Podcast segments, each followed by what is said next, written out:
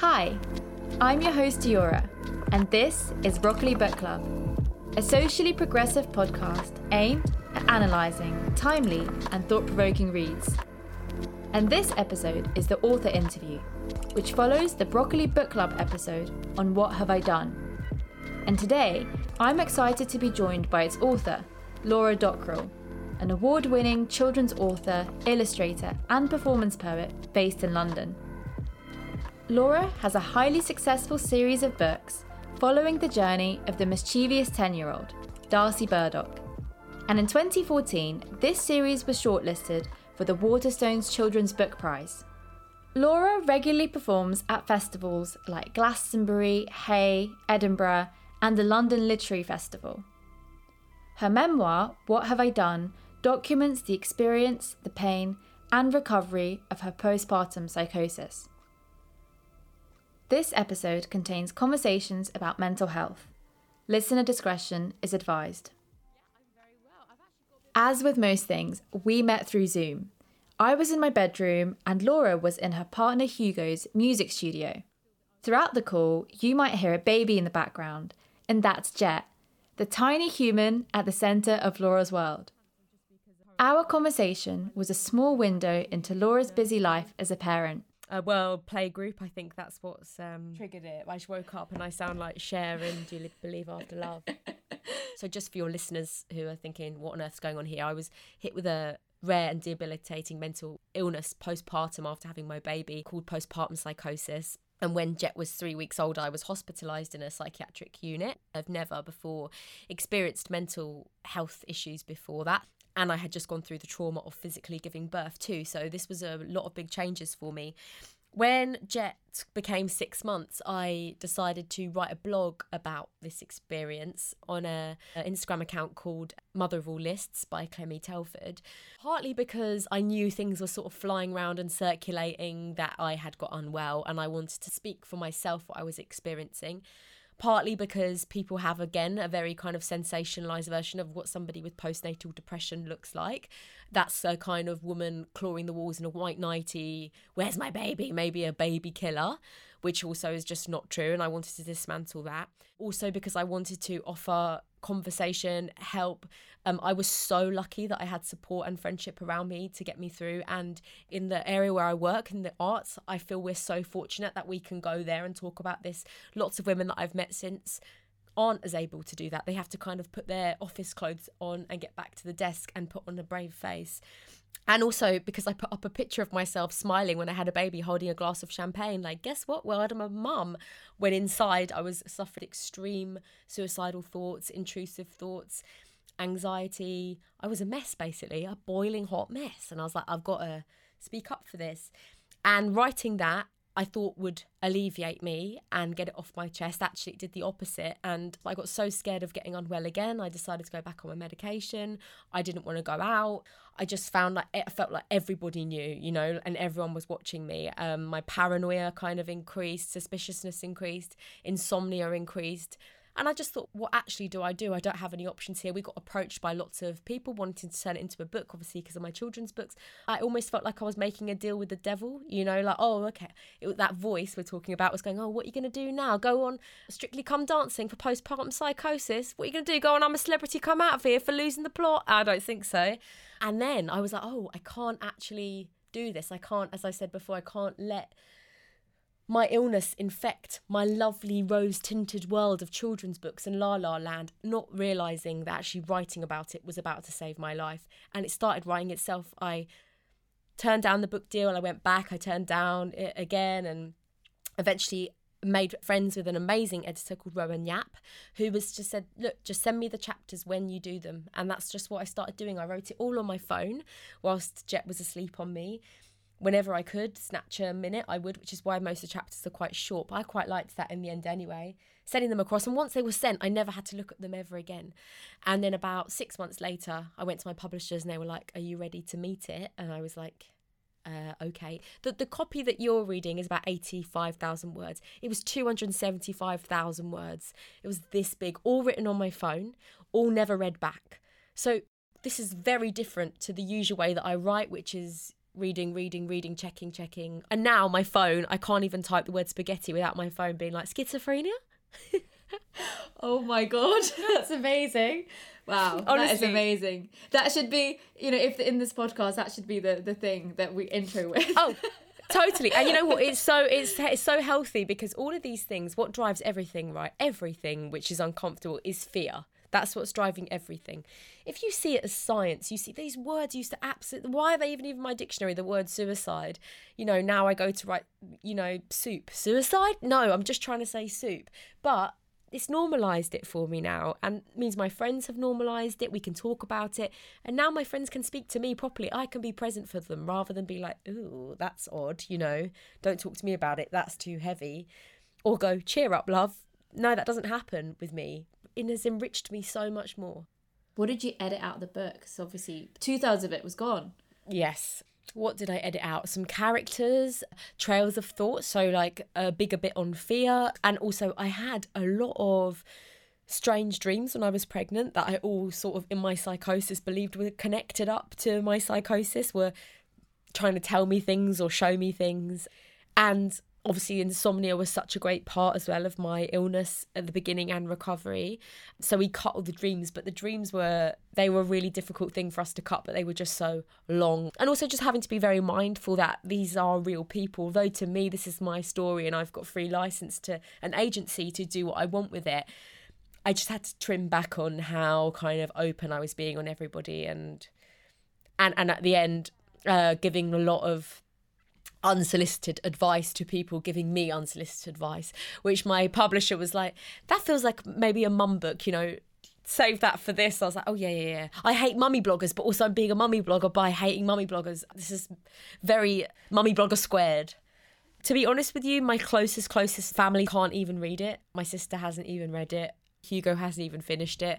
My mum can't read it. And I think that's because the nature is so close. You know, this was very painful for all of them. This was the first big thing that happened in our lives. It was a traumatic explosion for all of us involved. We're only seeing this world from our own eyes, right? So it's like, how do you, you especially, and then you've got the psychotic world. So everyone's going, that didn't actually even happen. So. Mm you've got to be very very careful and get your permission yeah yeah exactly i think once everyone had seen how my recovery just if it was a graph i went from like this kind of middle level to just such improvement once the book began coming together and happening and I was dealing with all these big things. And also so much of my insomnia for example was due to the fact that I was trying to work out what had happened. So putting it all to bed in that way filing it all I sleep great now. Like filing it all like that was just such a weight off my shoulders. I think my family were all like oh okay like the proof is in the pudding. Like she is. I don't really know what the proof is in the pudding actually really means. Do you? Neither do I. The proof is in the pudding. My my point is is that my everyone around me seeing me write this, seeing how much my recovery sped up from writing this. I mean, it's actually been proven scientifically that the more active you are with your recovery, helping others, talking about it, trying to get better, actually is less chance of relapse. I can only vouch for that. You know, that that's the biggest thing that I want to encourage. If anyone comes to me who's experienced an illness like mine or similar, who says I'm thinking of writing about it, if your circumstances are good at home and you've got a good support network, I would say go for it. Because being able to also fictionalize it, read it over and over again once it's done, and have that distance, it actually helps you see it as a story now in the past.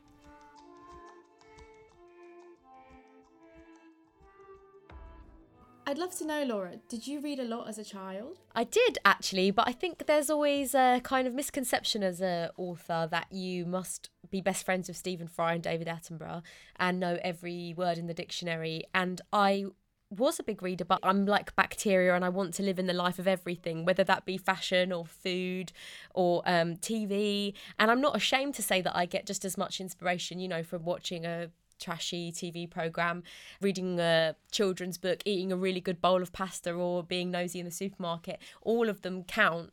And actually, I think being a writer isn't just about reading, it's also about living. So, I'd love to know your journey to being a published author. How did that come about? You know, when did you start writing seriously? So, uh, reading all the time, but also writing all the time. And the writing was a big deal for me. So, I've always had a notebook by my bed and would always be scribbling, drawing, just keeping journals without even really realizing I was doing it. I've got a younger brother and sister, so kind of basically producing them into theatre shows without them really even knowing they were doing it from a very small age. That was kind of my existence. That was all I really knew. And I got to that academic point where I met the big ugly red pen that was always circling, you know, my spelling, my grammar, which did knock my confidence a little bit. And in English, I would struggle because I would always do well in the creative, but you know, when it came to the academic side of English or theatre, that's where I would fall away. Practical, I was always fine. So then what I started doing was actually learning my work off by heart and performing it. And that's how I actually got published. I was really lucky. I had the right person in the right crowd that had seen me at a festival and um, just transcribed what I was reading out loud onto the page. And my first book, Mistakes in the Background, came out mid 2000s, I think 2008 now. It literally was the case of like a guy on a bike coming to pick up the pages each evening, and then they just like scanned it all and turned it into a book. And then I was like, wow, I'm actually a published author now. But I guess we're kind of taught of these ways, you know, that you have to do it, this kind of, you don't really realize there's ways you can creep through the cracks you know? You can do this your own way and that's why it's so exciting. Lockdown is going to be very exciting to see how new talent emerges because art always emerges. It always breaks through like weeds. It's going to come and it's going to be really juicy. But also social media is creating all these new ways of people being able to express themselves so it's a really exciting time. Um, and now i have my favorite question. I'd love to know what are the three books that have shaped your life this is a really hard question. And, you know, the reading that I have done since going through the experience I had of, of being unwell are the books I wished I had read before I got unwell, but they wouldn't have made the most amount of sense. So it's a real catch 22. So I kind of feel like I have a before my illness selection of books and an after my illness. Does that make sense? You kind of only really learn what you've been through once you've been through it. I mean, this is what life is about, right? When you once your head has cracked, you're like, oh, this is what old people are talking about when they say life is hard. They're not talking about redundancy and bills. They're talking about this shit, which actually transforms you. So I guess what made me want to do what I do for my job, which was writing children's books, probably was I was thinking of a book called Meeting Midnight. My nana bought for me when I was really small, still in primary school, which was my first kind of poetry book by Carol Ann Duffy. And that really kick-started my love of poetry. I remember once in a being in a bookshop and deliberately pulling my tooth out earlier than what it should have come out, purely because I knew my dad was the secret tooth fairy and would exchange the tooth for a book. All the kids in my school liked poems, but when that the kind of rhyming poetry left, I was still there clinging on, enjoying it. That's what showed me that also I really could see how illustration and poetry could marry up words and pictures endorsed each other and that happened with that book. Where the wild things are by maurice sendak a picture book which taught me that a kind of picture book can be anything and you can put your own reflection doesn't have to spell it out for you. Jane and peter are going to the shop. Oh boring. I like to know that you can you know, from literally in front of you, a bowl of soup, just lift off, rocket ship your brain to somewhere else, and you're in a world of monsters. That book, hardly any words, maybe 500 words, and you're completely transported to a new world, and you can put your own emotional experience, and the artwork is incredible. And then the story of Tracy Beaker by Jacqueline Wilson, which taught me of a little girl who, yeah, whose life wasn't perfect, but her way of looking at the world. I'd never really met a female lead that was just ouchy and grumpy and shouty and expressing herself so articulately and messily and she's flawed and loving and that's what made me think I really want to write for children for my job. I think I can do this. But now I literally just drink up memoirs. I love reading and they help me. It's so cliche. And after I got ill, I didn't want to go near books. I didn't really write for a while because I was like, I don't want this experience to bleed into my real life. Like, I don't want this to be a part of my story. Not realizing that was actually hindering my recovery. If you push it away, you resent it and actually it's about going no this is a part of what happened to me i bring it in closer actually now when my book came out I felt like I was walking down the aisle with my illness. I was like getting married to it. I was like, yeah, okay, forever now, me and you, and that's helped me so much. Um, and so, sorry, I, sorry to interrupt, but like, isn't that actually the whole point as you said of recovery knowing that it's never really gonna leave. It's always it's gonna be there. And you have to make peace with that. And sometimes it does creep up in the darker times or the more unstable times. But you make that sort of peace with it thinking yeah, it's always going to be there, but you know what? We have to get on now. It's like that annoying sibling, you know, you have to get on. Totally. And you know what? So it should. So it should creep up because usually it's a warning for you going, this situation is a little bit hot for me or a little bit cold. I'm not quite cool here. Like, what is going on? And it's uncomfortable. It's really unpleasant. I wouldn't wish it on anybody. But when it first happened, I would kick and scream, you know, mentally, emotionally. Why did this have to happen to me? I've got a newborn to look after and I can't even put my shoes on. I don't know myself anymore. I can't look at myself in the mirror to, okay, how am I going to learn to live with you? To then being like, you and me, girlfriend, look what we got ourselves through.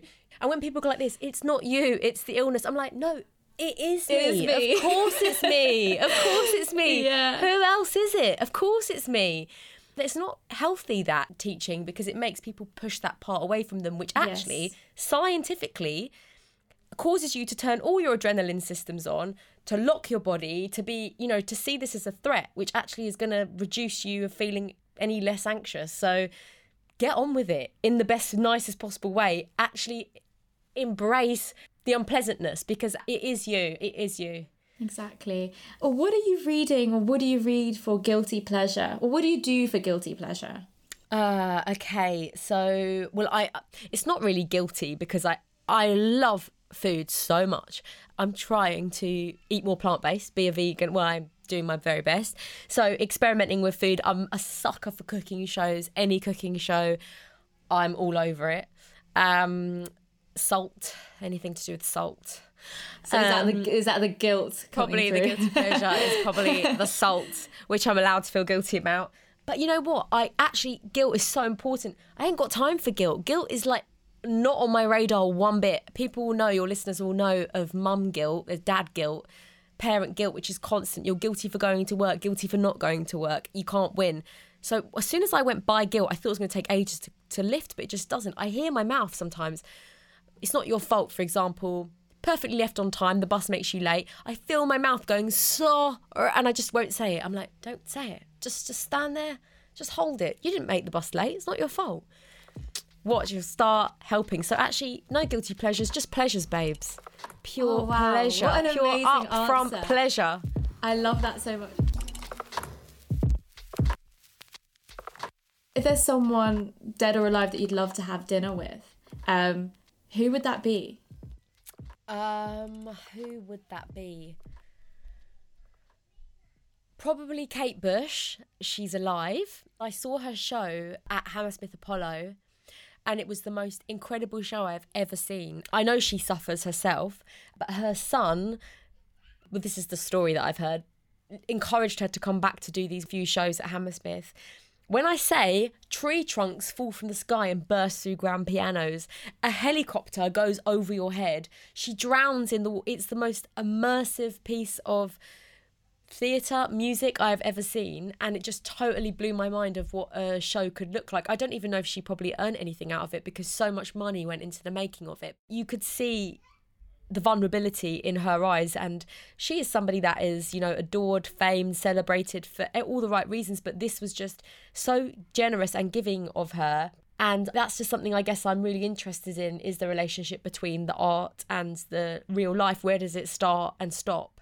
When do we show and share this with our audience? How much responsibility do we feel because these people buy what we do, do we have to then show and share everything with them? But also, I'm just a great fan. You know, when you just feel like someone gets it. I love that. I love that. Lastly, I just want to know are you working on any projects at present that you'd like to share with your readers?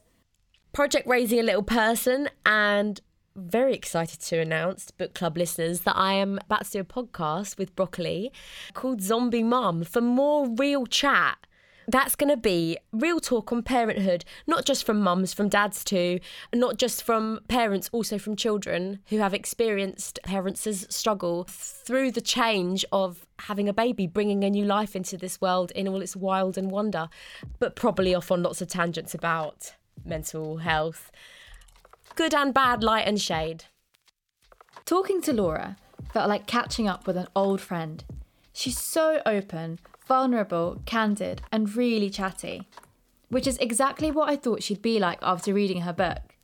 And luckily for us, Laura will be continuing this open conversation on her brand new podcast, Zombie Mum, where she'll be addressing all of the unspoken challenges of parenthood and mental health.